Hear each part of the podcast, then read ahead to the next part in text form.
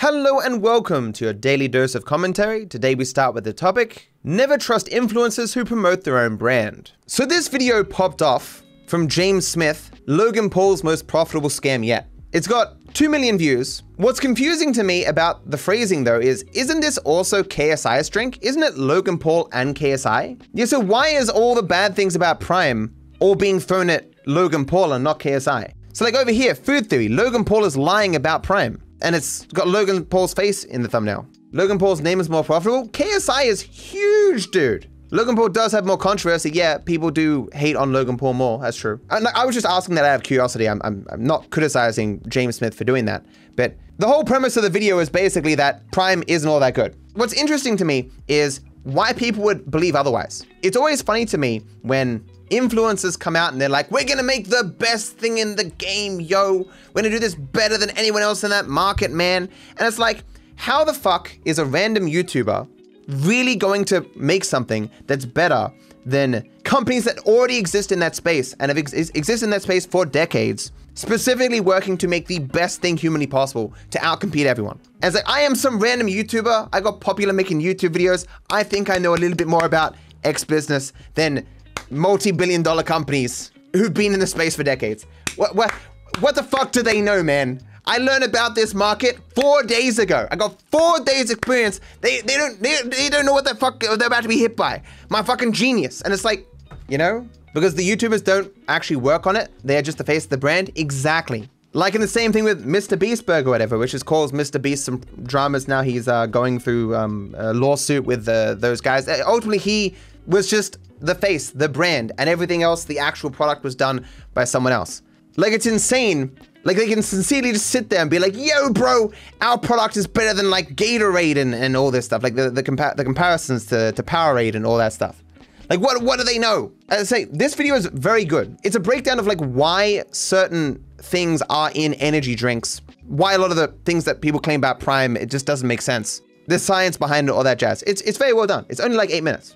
But yeah, what I'm trying to say is I'm not surprised. I never understood the hype over Prime. I tried it one time and it's so painfully mid. Amen. It's the brand. I got the popular new cool thing and you don't. Shows that I am popular and cool and you're not. Get Rex Scrub. Does that motherfucker have a Prime energy drink? Wow. He must be awesome. YouTube's endless graveyard of unseen videos. So I stumbled across this interesting video. Oh, it's shit, it's popped off. When I saw this video, it had 14,000 views. It currently has 82,000. This is a channel with all the rest of its videos have uh, like a thousand views. And it seems like he's doing like Omegle stuff, which weird stuff happens or whatever. He's been making content for like two years, not getting really anywhere. But this video, I mapped out YouTube's recycle bin vids with zero views and no titles, part one. It's just such a novel concept that I can see why it's getting some traction. Like you want to think of an idea that no one else has done before that people want to see. It's a hard thing to do. So in the first part, like he covers like, you know, there's like a billion videos on YouTube, but a ridiculous amount of them never get seen by anyone. He has this page here where as he goes through the video, he talks about these particular phrases that you can search that will show you all these zero view videos that just random people have uploaded to YouTube that will never get pushed to anyone. It's so weird what you get shown. So for example, like if you type IMG,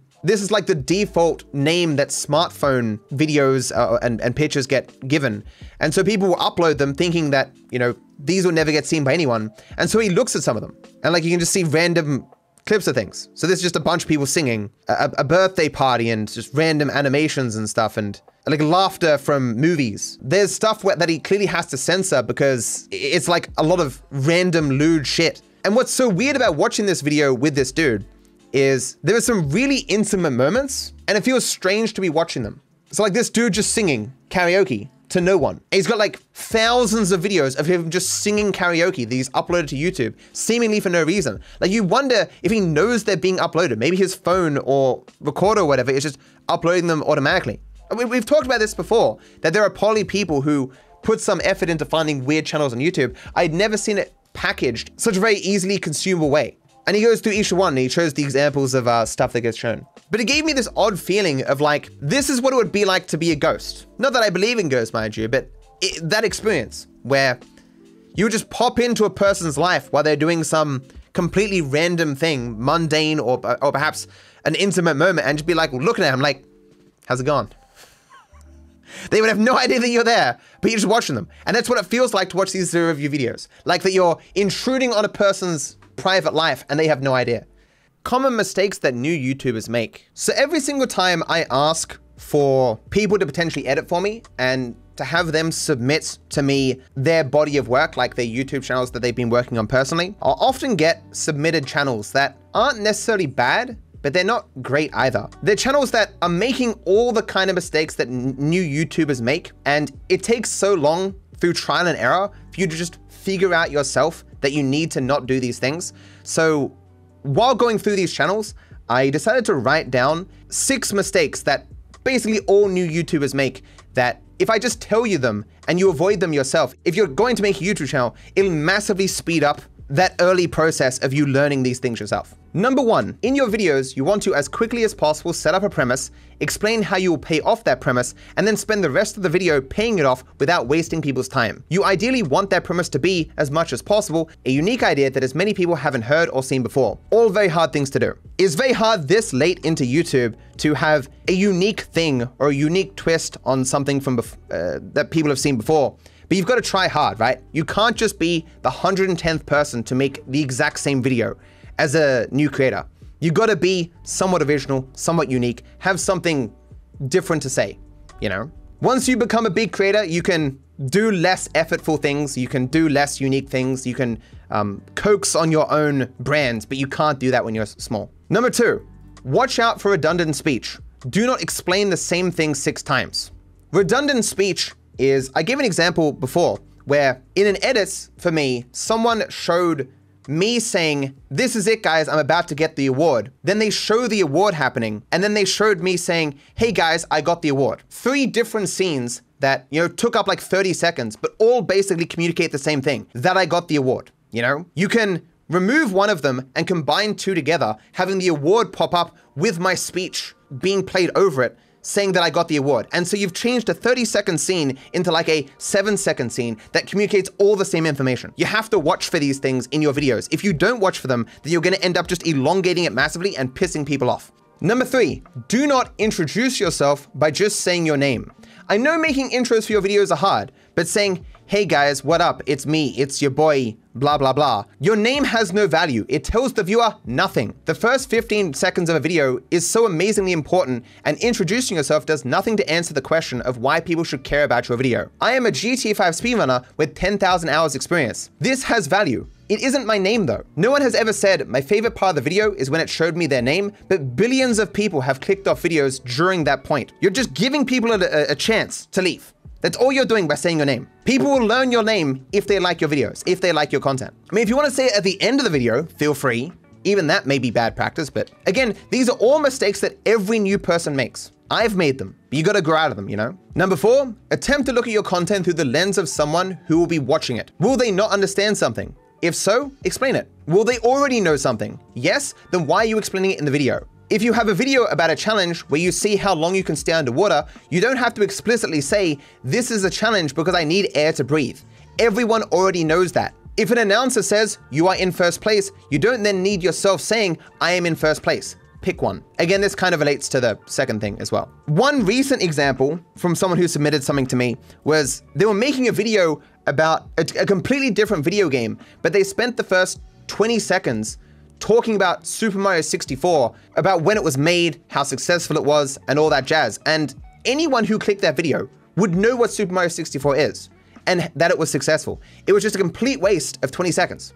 Number five, don't waste the viewer's time. A lot of these are related to each other. You may think your 10 second transition is cool and flashy. It isn't. It is just wasting time. Everything in your video should have a clear and obvious purpose, whether it itself is interesting, funny, or is necessary for something else to be interesting and funny. 80% of YouTube is understanding what should be in your video and what should not be. I have seen videos where people have done top 10 lists and each transition slide number one, number two, number three, number four, number five, each last 10 seconds. Like if you watch a GameRanx top 10 video, right? It will come up with a slide being like, number one. They will speak during that slide. That time won't be wasted. They will not dedicate 10 seconds to a transition. There will be a transition with them speaking. Number six, Stop asking for likes and subscriptions at the start of your video. The person hasn't seen you. They don't know you. They have no reason to do either. But you asking is a perfect break to give them reason to click off your video. Both subs and likes are poor metrics for the success of a video or channel. Like you may like seeing those numbers go up, guys, but that's not what you're trying to do. You're trying to make good, engaging content that people watch from start to finish. And as long as you can do that, likes and subscriptions come. You know? But again, these are things that we all do. Oh, to be clear though, you can ask for likes and subs like later in the video, or like you can, if you really want to, have like a thing pop up and say, hey, press like and subscribe. Even that I don't like. But putting that at the front of your video during those crucial seconds where you're trying to get people to grab onto your video and, and spend time to watch it, to you're trying to establish a premise, it's just a waste of time. So yeah, those are six bits of advice, things I've probably already said in rambles many times. I do plan to have a compilation made of all the suggestions I've had for people on their YouTube channels and stuff. I, I suppose these will go in that as well, but hopefully this helps out someone. I dislike this editing technique. So this is a controversial editing take. I dislike J and L cuts when it is the same person speaking between the cuts. To me, it just looks like someone speaking with their mouth not moving for a second or two, and it's jarring. So you might not know what a J cut or an L cut is if you're not an editor. This dude here, Fandor, explains in this video. It's just like a minute. Did you hear that? Let's listen again. Shut it, shut it, shut it. So! Did you notice how the sound from the next scene arrived before the image did? That's called a J cut. A J cut makes a J shape, while an L cut makes an L shape. Almost. So I didn't know why they were called a J cut or an L cut until I saw this video. I had heard the terms before, but I was like, why is it called that? And that's a good explanation of it. To show you what I mean by when it's the same person speaking, how, why I don't like it, I want to show you this creator. This isn't me taking shots at Nutty. I will fully admit this is just a personal preference of mine. This would be a J cut will just appear on screen so that when new people come in, they're like, oh, that's the question that he's answering. It's a really cool way to create- See how like his face just sits there for a second? That's the question that he's answering. It's a really cool way to create like, I, I don't like that. I guarantee you that any viewer watching does not care. It does not matter to them. There's not a single person alive who has ever been watching a video and being like, is that a fucking J-cut? I'm not watching this, and clicking off, right? But I do not like this editing technique. I remember when Yellowbat first edited for me, like in his first video, I was like, oh, you made a, an editing mistake here. It's like, now I was just doing a J-cut. I'm like, oh, no, no. Because J-cuts and L cuts do work in some scenes. It's just, I don't think it works when it's the same person speaking. Like when you're having two characters on screen that are speaking to each other, it can often make sense for you to be focusing on one person whose mouth is closed and still hear another person speaking who's elsewhere in the room. That makes perfect sense. But when it's one person speaking, this looks weird to me. I prefer to have cuts happen fairly close to the beginning of a sentence. So the cut happens on the speech. It, it's just it's something I prefer. I don't know if you guys have never noticed uh, have ever noticed this stuff, but uh, yeah, if, if you've ever seen any of my edits, you'll it will be extraordinarily rare you'll ever see a J or L cut. I just do not like them in general, but I just don't think they look good when, as I say, when there's a single person speaking. Yeah, honestly, for other people they could prefer. Like it's it's just an editing style that I recognize that uh, I diff with some people on. This Windows 10 feature can save you a ton of time. People have told me for a long time about this thing called clipboard in Windows. I was always dismissive of it, like, yeah, whatever, it seems like too much effort, blah, blah, blah. Today, I finally tested it. It's just in Windows. It's called Clipboard History. Save multiple items to the clipboard to use later. Press the Windows logo key plus V to view your clipboard history and paste from it. So all it is, is like copy, copy, copy, and then Windows V, and they're all there. This is amazing. Th this is gonna save me so much goddamn time. Like sometimes I'm like, responding to like 60 different DMs, a lot of what I'll be typing is some form of rejection of people's submissions for to be editors for me or whatever. Or like I'll be giving people the same kind of bulk of information based on what they're asking me for. And for the longest time, I would just have open a WordPad and I would copy paste things from that WordPad. And now this is just like built in. I can't believe I didn't do this before. So basically, if you're in a similar situation to me, and this could be useful, test it out. The profit motive has made Twitter worse. Basically, my For You page is nothing but reposting old memes. It does not pay on Twitter in terms of engagement to think of interesting stuff and create interesting things for Twitter. Elon Musk continuing to spam, oh guys, put your podcasts on, on Twitter, man, it'll be great. No one goes to Twitter to watch engaging content for like an hour or some shit, right? It's similar to Reddit, you're just scrolling through. People randomly posting their thoughts wasn't creative content, right? Thinking of a pithy joke or whatever. Sure, it'd be nice if people who are creating things on Twitter would get paid for it. That'd be cool. But all that this is, all that, all that adding the profit motive has done to Twitter is make it so that people realize that they just need to post as much garbage as possible, as frequently as possible, for as long as possible, to get the most money. And that's just made the platform worse. Because it's no longer, what is this fun, engaging, interesting thing that I can post? It is, oh my god, I just need to get grab anything anywhere over the internet and just spam that out as much as possible. I just don't think it's made the platform better. Calling microblogging creative content is just weird, right? And Elon continuing to try and change this microblogging site into something else that it's not is just dumb. Bait used to be believable. So on Discord, I received an interesting DM. Hey Dark Viper, I need help with asking out a girl in style, and she loves you vids, so what advice you got? I responded, I don't believe you. And I put a tag of this on Twitter and said, bait used to be believable. It's funny for endless reasons. The first reason is when I posted this to my followers, I tried my hardest to remove the dude's name and I removed it three times from the page, but it turned out his name was there five times. His name was there, then his name there was again. Then it said, This is the very beginning of your legendary conversation with the dude's name. Then it was his name again on top of his message. And then it was his name again in the bottom of it that says, Message this person. So I got three out of five removing his name. Also, of all people to ask in the world, me for relationship advice, dumbest thing conceivable. Having me believe that a dude and a chick happen to meet and somewhat bond over a mutual appreciation of my content. That is just not believable. I'm sorry. Technically possible, but not believable. This person's 100% trying to bait me to respond to them, and I guess they succeeded. I no longer have a Twitter account. So on August 7th, I tweeted out, when I hit 200k followers, I will delete my Twitter account. And because I'm a man of my word, on August 26th, I hit 200,000 followers and I tweeted out, I no longer have a Twitter account. The joke being, of course, no one has a Twitter account. They are all technically now X accounts. I have an X Twitter account. but yeah, thank you guys for following me on Twitter and giving me 200,000. I'm now like a mid-sized fish in the world of garbage that is Twitter. Don't worry guys, when I hit 500,000 followers, then I'll delete my X account as well. Presumably by that point, it'll be back to being Twitter because someone else will buy Twitter off Elon for a fraction of what he purchased it for. This word means an inability to remember a particular word or name.